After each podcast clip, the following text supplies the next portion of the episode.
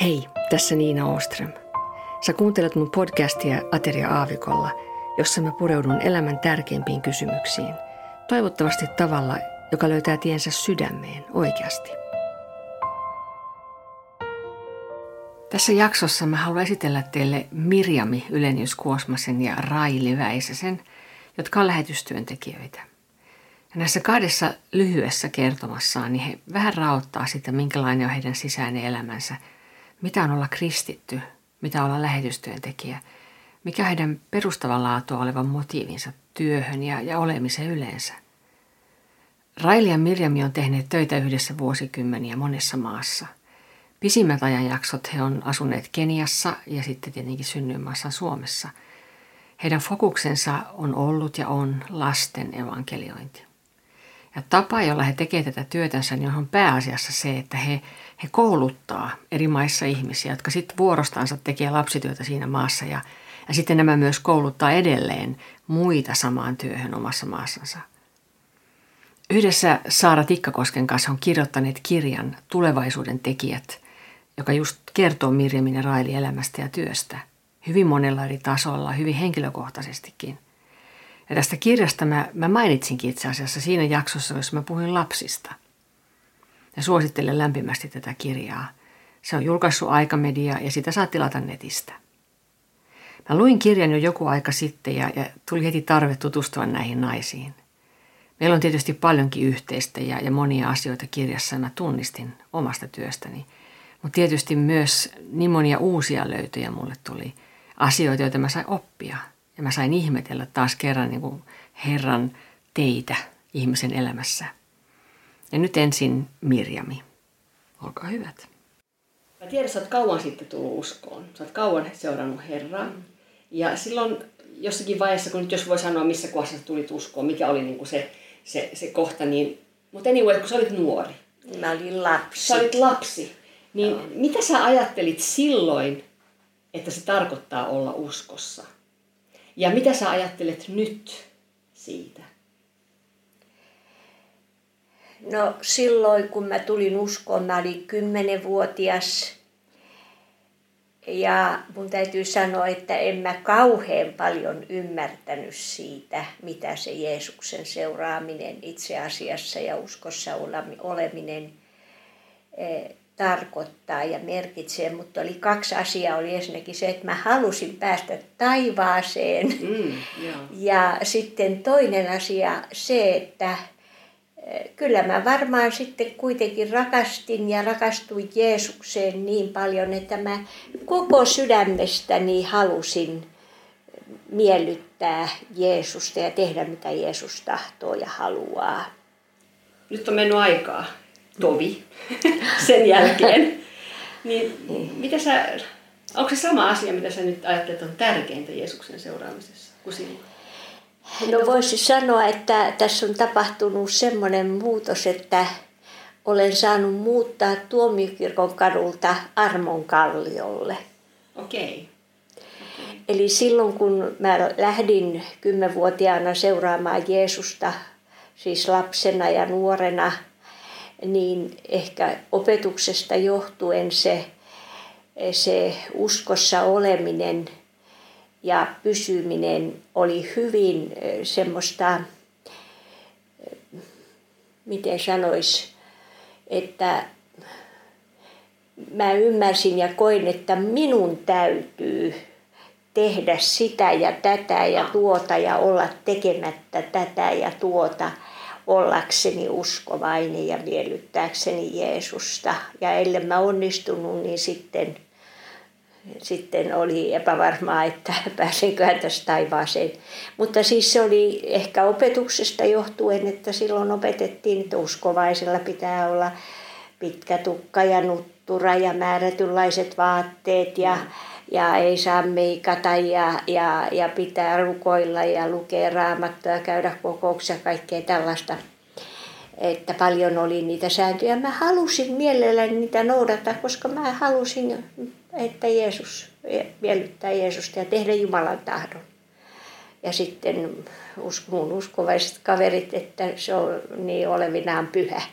Ja niin mä tietysti olin olevinanikin, kunnes heräsin siihen, että muistan vielä sen Mauri Vikstenin saarnan Tampereen Saalemissa, että mä tajusin olevani fariseus. Okay. Ja oma vanhuskauten varaan rakentanut tätä pelastusta ja häpesin tavattomasti ja tein parannusta. Mutta vasta Keniassa sitten lähetystyössä ollessani monien epäonnistumisien kautta mulle kirkastui se, että lahjavanhuskaus.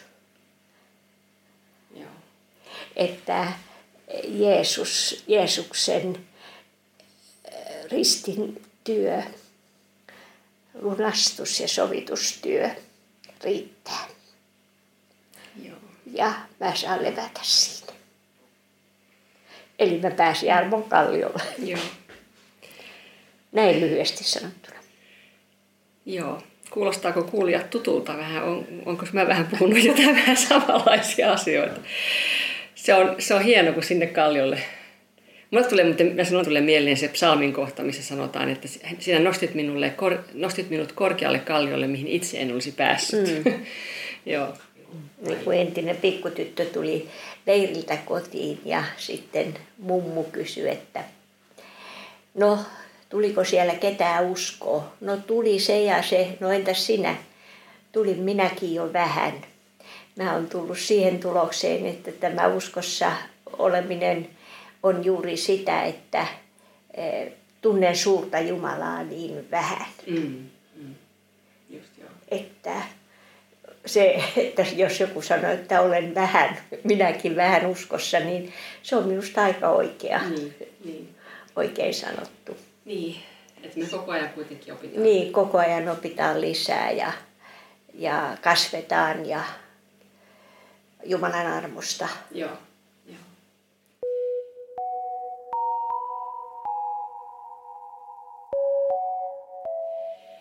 Jos sulla olisi tämmöinen tilanne, että sulla olisi vaikkapa vaan 15 minuuttia, annettaisiin jonkun ihmisryhmän kanssa. Sanotaan, että sulla vaikka, sä tapaat jossakin huoneessa, sulla on 20 ihmistä, josta ihan mistä vaan maasta, ja sä pystyt puhumaan heidän kanssaan. Ja sanotaan, että nyt sulla on 15 minuuttia näiden 20 ihmisen kanssa. Sanotaan vaikka, että nämä ihmiset on kaikki kristittyjä, ne on kaikki uskovaisia. Niin mitä sä sanot heille? Kun sä tiedät, että sä et koskaan enää tapaa heitä tämän jälkeen. No, minä sanoisin heille ensin, että oletteko tai tiedättekö, että lapset yhtä lailla kuin aikuisetkin tarvitsevat ja heillä oikeus kuulla evankeliumia. Että Jeesuksen lähetyskäsky, menkää kaikkeen maailmaan ja saarnatkaa evankeliumia kaikille luoduille, koskee myöskin lapsia. Ja minkä takia se koskee vain lapsia? Tämä on tyhmä kysymys, mä vähän provosoin sinua. Minkä takia se koskee myös lapsia? Sen takia, että Jeesus sanoi, että kaikille luoduille. Ja lapsetkin kuuluvat siihen joukkoon, kaikille luoduille. Ja Jeesushan sanoi siinä samassa yhteydessä, että joka uskoo ja kastetaan, se pelastuu. Mutta joka ei usko, joutuu kadotukseen. Ja siksi lastenkin on saatava kuulla evankeliumi. Ja nyt kysyisin, että isä ja äiti, uskovainen isä ja äiti, oletko pitänyt huolta siitä, oletko kertonut lapsillesi, miten tullaan uskoon? Oletko kertonut heille evankeliumin? Ja jos sä oot täällä pyhäkoulun opettaja tai lapsityöntekijä, oletko kertonut lapsille, jotka käyvät sinun luokassasi ja sinun työsi piirissä evankeliumin rakastavasta Jeesuksesta, sen, että Jeesus Kristus on kuollut heidänkin syntiensä tähden? Ja oletko kertonut heille selkeästi ja ymmärrettävästi, miten tullaan uskoon?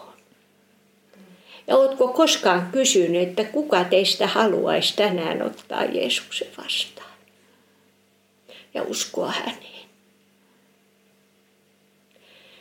Ja jos täällä on joku pastori tai seurakunnan vanhin tai seurakunnan vastuuhenkilö, kysyisin, oletko pitänyt huolta siitä, että sinun seurakuntasi tekee lapsityötä, myöskin tämmöistä tavoittavaa lapsityötä, eli evankelioi seurakunnan ulkopuolella olevia lapsia, jotka tarvitsevat evankeliumia. Ja koska Jeesuksen lähetyskäsky koskee myöskin heitä.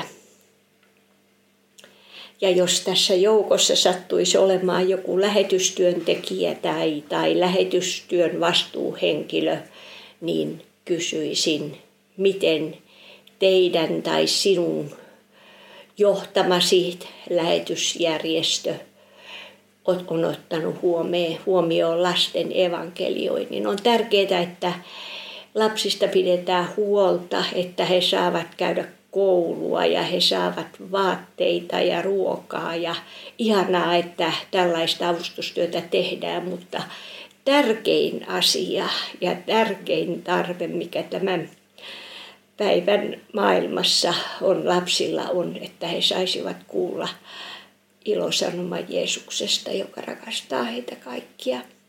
Ja että heille kerrottaisiin, että uskomalla Jeesukseen saat kaikki syntisi anteeksi ja pääset taivaaseen. Joo. Etiopiassa on paljon katulapsia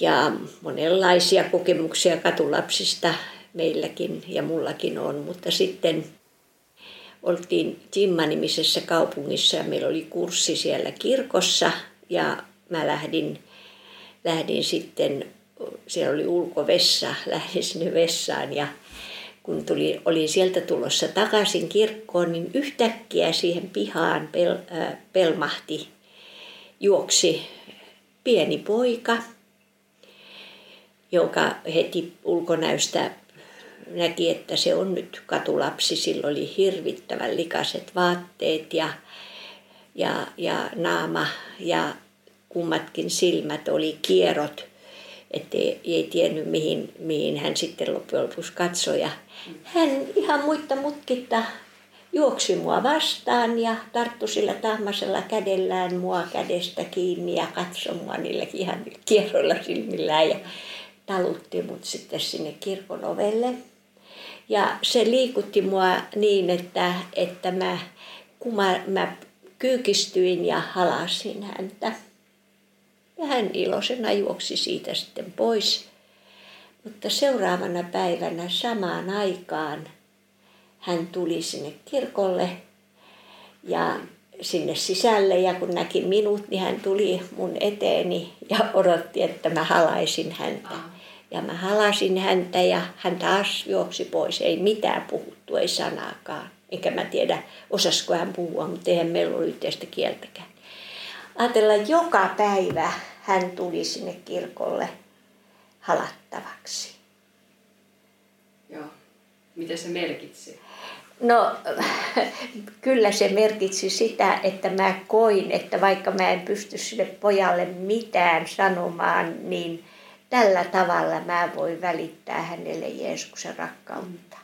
Ja mä tiesin myös, että hän käy siellä kirkolla Compassion International järjestö antoi heille joka viikko 2 kertaa 5 ruokaa ja hän kävi siellä, heillä oli myöskin evankelioimiskokous lapsille. Joo, että hän tiesi, mutta että oliko kukaan koskaan häntä halannut. Joo. Se oli järisyttävä kokemus mulle.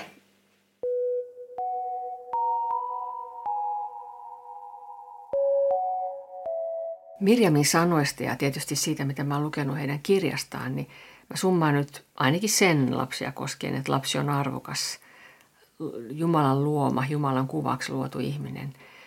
Ja hänellä on samalla tavalla kuin aikuisellakin on tärkeää, että hänen kuuluu saada kuulla se hyvä sanoma Jeesuksesta. Hän saa uskoa Jeesukseen sillä tavalla, kun hän siinä iässään sen osaa ja ymmärtää. Kaikenlainen muu lasten auttaminen on tavattoman tärkeää. Tavattoman tärkeää, mutta tärkein on tuo. Ja omassa kristityöelämässään Mirjami oli sitten pikkuhiljaa päässyt sellaisesta elämästä, joka on sellaista niin kuin kristityn suorittamista, jotta kelpaisi. Sellaiselle niin kuin armonkalliolle, jossa hän saa levätä. Ja tässä on ollut tajuamisia ja epäonnistumisia, jotka sitten on tähän hänet tuonut. Seuraavaksi sä kuulet Railin tuntoja, hänen tietänsä tähän päivään. Siinä on hienoja ja vaikeitakin asioita, jotka on häntä muovanneet. Raili, mä tiedän, että sä oot tullut uskoon kauan sitten. Mutta kerro jotain siitä ajasta, ja niin varsinaisesti mä tiedän myöskin, että tässä ei nyt me ollaan niin menossa siihen aikaan niin paljon, mutta kerro siitä, minkälaiset tunnot sulla oli silloin, kun sä olit just tullut uskoon. Mitä se merkitsi sulle? Mitä sä niin tiesit, että tässä nyt tapahtuu tai on tapahtunut? Mun koko maailman kuvani keikahti nurinpäin. Mä olin ateisti. Hyvin katkera ja vihainen nuori ihminen. Katkera isälle, katkera kaikesta siitä, mitä olin kokenut kotioloissa. Katkera äidille, joka ei koskaan hyväksynyt minua. Niin se kaikki keikahti nurinpäin. Sillä tavalla nurinpäin, että kun mä ensimmäistä kertaa polvistuin elävän Jumalan eteen, sielunhoitaja oli rinnalla. Sielunhoitaja ei ymmärtänyt yhtään mun tilanteestani, mutta hän rukoili mun puolestani. Ja siinä hetkessä mä kuulin mielestäni omin korvin Jumalan sanovan minulle, Raili, minä haluan lähettää sinut viemään evankeliumia kaikille maailman lapsille. Se oli lähtölaukaus mun uudelle elämälleni. Mä tulin ylioppilaslähetyksessä, siis luterilaisen kirkon piirissä uskoon. Ja siellä oli semmoinen sairaalapiiri. Ja tämän piirin jäsenillä oli oikeus mennä yliopistollisten sairaaloiden siis potilashuoneisiin viemään evankeliumia. Ja mulle tuli ensimmäisenä lapset. Ja silloin mä sitten menin syöpäklinikalle, kysyin, onko teillä lapsia täällä. Mut ohjattiin huoneeseen, jossa oli 10-vuotias Leila-tyttö, jolla oli syöpä. Ja mulle sanottiin jo siinä, että hän kuolee siihen syöpään. Kun mä menin siihen vuoteen äärelle, Leila oli kyyristynyt tai oikeastaan niin kuin suojannut itsensä peitteellä. Ja hän oli ihan sikiöasennossa, pelkäs kaikkea ja kaikkia. Ja mä yritin mahdollisimman lempeästi puhutella Leilaa. Hän ei vastannut. Hän käänsi selkänsä, piiloutui suuren peiton alle, suureen sairaalan sänkyyn. Mutta mä ajattelin, että minä en anna periksi. En muista, kuinka monta kertaa tulin käymään ennen kuin Leila sitten alkoi katsoa minua silmiin ja alkoi vähitellen hymyillä. Ja juuri uskoon tulleena mulla oli yksi ainoa sanoma. Leila, Jeesus rakastaa sinua ja haluaa sinut taivaaseen. Mitään muuta mä en osannut, enkä mä itsekään tiennyt. Ja siitä alkoi matka yhdessä Leilan kanssa.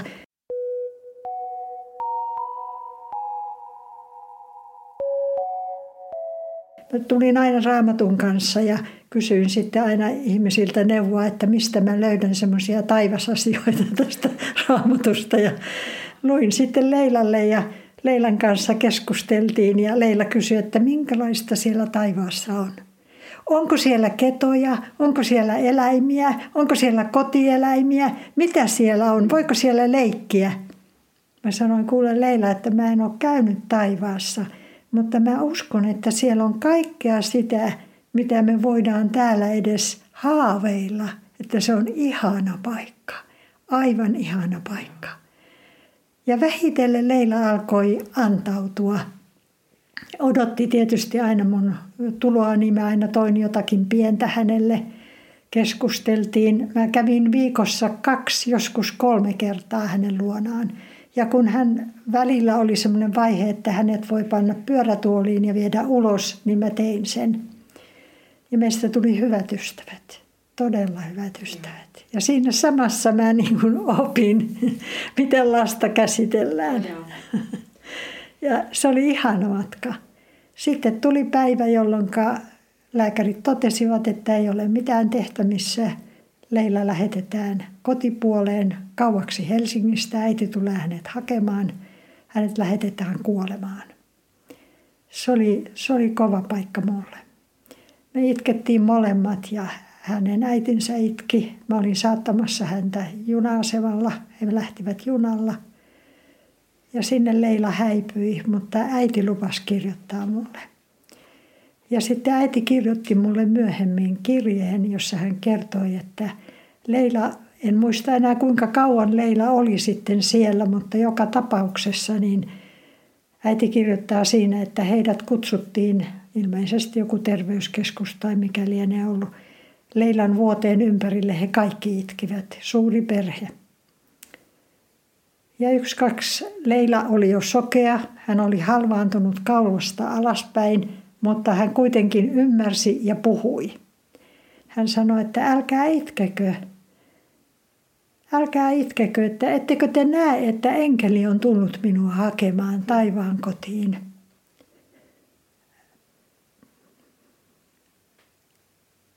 Mä haluan lähettää Railille terveisiä, että mä menen sinne ja odotan Railia siellä.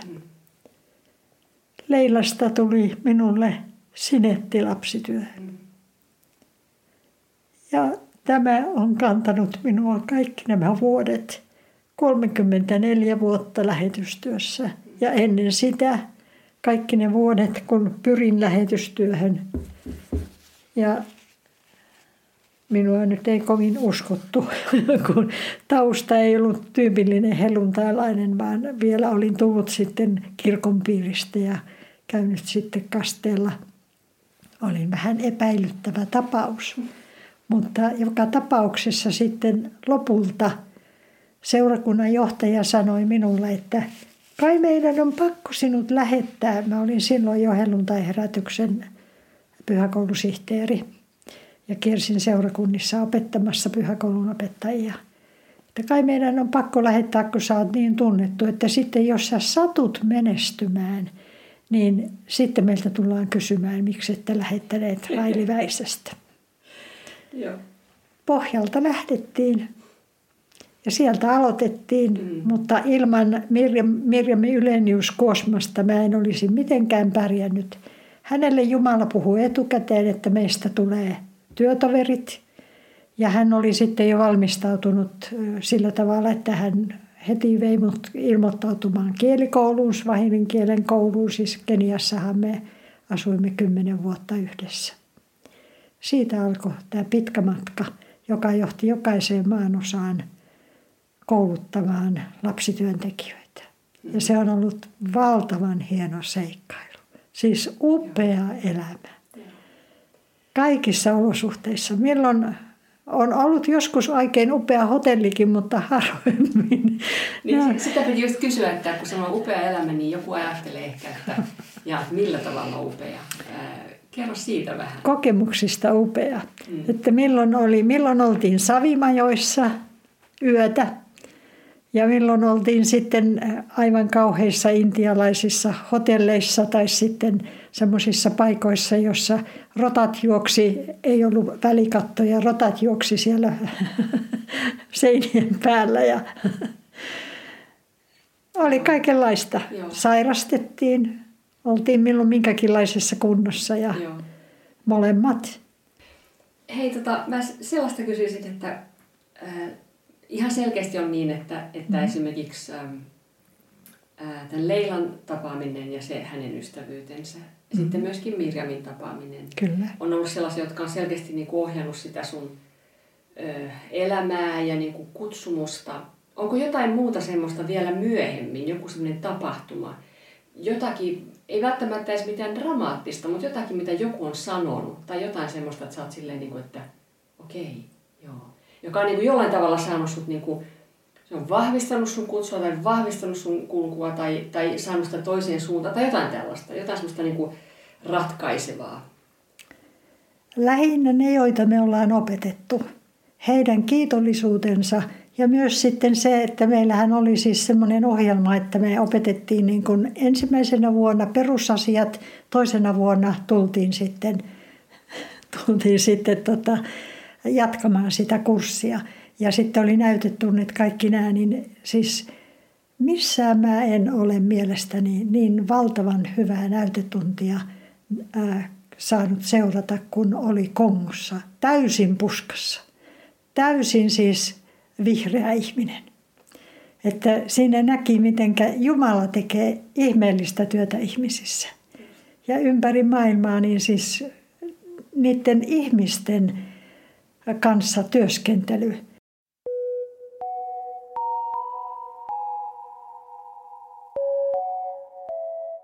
Ja sitten ihan siis tämmöisiä yksinkertaisia asioita. Yksi vasta uskoon tullut isä tuli mun kanssani keskustelemaan ja sanoi, että minä olen sanonut lapsilleni, että teidän täytyy lukea luku Raamatusta joka ikinen päivä. Hän pakotti lapset siihen ja sanoi, että eikö se ole hyvä asia, että kun mä oon just tullut uskoon, niin mä ymmärrän, miten tärkeä Raamattu on. Mä olin vähän aikaa hiljaa ja katsoin häntä ja sanoin sitten, että kuule, että ota huomioon, että he ovat lapsia.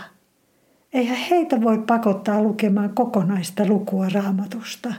Että Raamattu läpi. Mä sanoin, että siellä on semmoisia, jotka minullekin teettävät työtä, puhumattakaan sitten lapselle. Että nyt, tiedätkö mitä tässä tapahtuu sulle? No en. Mä sanoin, että kuule, sä teet Jumalan sanan vihollisia toimimalla näin. Se pysähtyi ja sanoi, että niinkö? Mä sitä kyllä. Että vaikka yksi ainoa lause, yksi ainoa jae, niin se riittää. Ja mikä on tärkeää, että sä lempeästi kohtelet lapsiasi, etkä moiti heitä, etkä lyö heitä, mikä Afrikassa on tyypillistä nytkin, kun me ollaan netissä koulutettu. Ensimmäinen kysymys tulee pyhäkoulun opettajilta, että saako lapsia rangaista? Ja se tarkoittaa sitä, että niitä lyödään kepillä. Ei saa. Mä ymmärrän, että tollaiset asiat, ne on varmasti just sellaista, mikä on ulkopuolisesta katsottuna. Voi olla semmoisia tapahtumia, jotka ei ole silleen dramaattisia, mutta ne on just tämmöinen kuin ihmisen kohtaaminen, yksittäinen kohtaaminen. Et ei välttämättä edes se, että sulla on 1000 ihmistä, jotka kuuntelee sua. Vaan se, koska sä tiedät sen, sä oot niin kauan sitä tehnyt, että sä tiedät mikä se vaikutus, että sä näet oikeasti sen vaikutuksen. Mm. Että okei, tekeekö tämä oikeasti jotain jonkun elämässä, niin se yleensä on se. Mm-hmm. Joo. Nyt kaiken tämän jälkeen, mitä sä oot, sä oot tullut uskoon, siitä on nyt tovi. Ja sä oot kulkenut Herran kanssa ja sä oot nähnyt sekä itsestäsi asioita, että sä oot nähnyt muista ihmisistä, sä oot nähnyt maailmasta asioita, sä oot nähnyt Herrasta asioita. Mitä sä nyt ajattelet, että on tärkeää kristitylle? On tärkeää se, että sinulla on missio. Että sä tiedät, mikä on sinun tehtäväsi tässä maailmassa. Ja mulla on ollut koko ajan vain yksi missio, lapset, evankeliumi lapsille. Ja se annettava sillä tavalla, että lapsi ymmärtää sen, pystyy tulemaan uskoon, että lapsi saa löytää elämäntien jo lapsuudessa. Ja häntä tulee tukea siinä elämäntien valinnassa. Ja vanhemmat ovat siinä avainasemassa. Mutta valitettavasti tänäkin päivänä lapsia halveksitaan, lapset sivuutetaan. Ei lapsia, on tullut uskoon, mutta eihän se pysy. Tämähän on ensimmäinen kysymys aina kaikilla kursseilla. Eihän ne pysy. No ei kukaan pysy. Pysynkö minä? Pysytkö sinä? Ei kukaan pysy, jos ei meitä tueta. Mä oon tarvinnut aina tukijan. Mä en ole selvinnyt koskaan yksin. Enkä tule selviämään, mä tiedän sen. Ja siinä niin kuin on meidän tehtävä. Tukea lasta siinä kasvussa Jeesukseen päin. Joo. Mitä sitten, jos ajattelee ihan sun niin kuin sisäistä elämää, niin kuin ihan sun, miten mä sanoisin, kahdenkeskistä elämää Jeesuksen kanssa, mikä siinä on sun mielestä, mitä sä nyt ajattelet, mikä on siinä tärkeää? No tällä hetkellä nyt kun olen eläkkeellä, enkä juuri kykene mihinkään, niin aamuhetket. Että mä luen itselleni ääneen Raamattua 3 kohtaa ja etenen sillä tavalla ja kyselen Herralta, että mikä on tämän päivän tehtävä. Ja ne tulee sitten aina vähitellen. Joku tulee ovesta. Mulla on tässäkin talossa semmoinen minua iäkkäämpi ihminen, jonka kanssa mä olen tutustunut lenkkisaunassa. Ja hän oli huolissaan, kun mä en pitkään aikaan ei näkynyt valoja täältä. Ja hän oli kiertänyt koko talon ja nähnyt, että ei ole mikään räppänä auki. Raili ei ole kotona, onkohan Raili sairaalassa. Sitten mä ilmestyin ja hän tuli noiden ruusujen kanssa, jotka on tuolla pöydällä. Et siis ihmisten kohtaaminen on tärkeää. Joo. Ja välittää tätä sanomaa. Rukoilla siellä lauteilla yhdessä tämän ystävän kanssa, hänen perheensä puolesta. Olla ihminen ihmisenä. Ja tajuta se, että minä olen heikko ja tarvitsen apua. Ja Jumala on aina antanut apua. Ja Jeesus on uskollinen. Railin elämää ja kutsumusta jotenkin leimasi hänen lapsuutensa. Sitten Leila ja Mirjami. Ihmiset, kaikenikäiset, joita hän on tavannut, heitä Jumala on käyttänyt Railin elämässä ja heidän elämässä Raili on vaikuttanut. Raili myös tietää, että hän tarvitsee toisia ihmisiä ja hän tietää, että Jeesus on uskollinen. Ja nämä on suuria aarteita. Sä huomasit varmaan, että Mirjami puhui siitä, että olen minäkin vähän uskossa tai jotain tämän tyylistä. Se oli sellainen anekdootin tapainen vähän niin kuin heitto. Jokaisella uskovalla on paikkansa Jumalan suunnitelmassa ja jokaisella on oikeasti tehtävänsä tässä maailmassa. Tämä ei ole siis mikään nätti fraasi vaan. Me kasvetaan luottamuksessa Jeesukseen ja hän murtaa meitä, jotta hän saisi meissä enemmän tilaa ja ilo lisääntyisi. Ja silti on niin, että joko sä oot Jeesuksen oma tai et. Siinä ei ole asteikkoja. Siinä ei ole sitä, että sä oot vähän hänen omansa. Silti toiset on pidemmällä tällä tiellä kuin toiset. Mutta kun sä oot Jeesuksen oma, niin sä et ole sitä vaan niin kuin melkein, vaan kokonaan. Sut on armahdettu. Ehkä sä oot tänään sellaisessa kohdassa ja semmoisella mielellä, että tästä ei tule mitään. Ja mä en koskaan tule pystymään siihen, että mä palvelen Jumalaa ja toisia ihmisiä, että mä oon Jeesuksen todistaja. Ja tiedä silti, että se on niin, että se on Jumalan pyhä henki, joka haluaa tehdä sussa ja sun kautta sen työn. Sä varmaan muistat, mitä esimerkiksi Raili sanoi. Ja sä voit myös kuvitella, miltä hänestä on tuntunut matkan varrella. Nythän sitä on helppo kuunnella, kun nähdään tavallaan se lopputulema. Mutta taraudu sä Jeesukseen sun heikkoudessa. Tämä työ on hänen. Tässä kohdassa mä sanon nyt kiitos, kun olit kuulolla. Seuraavaan kertaan.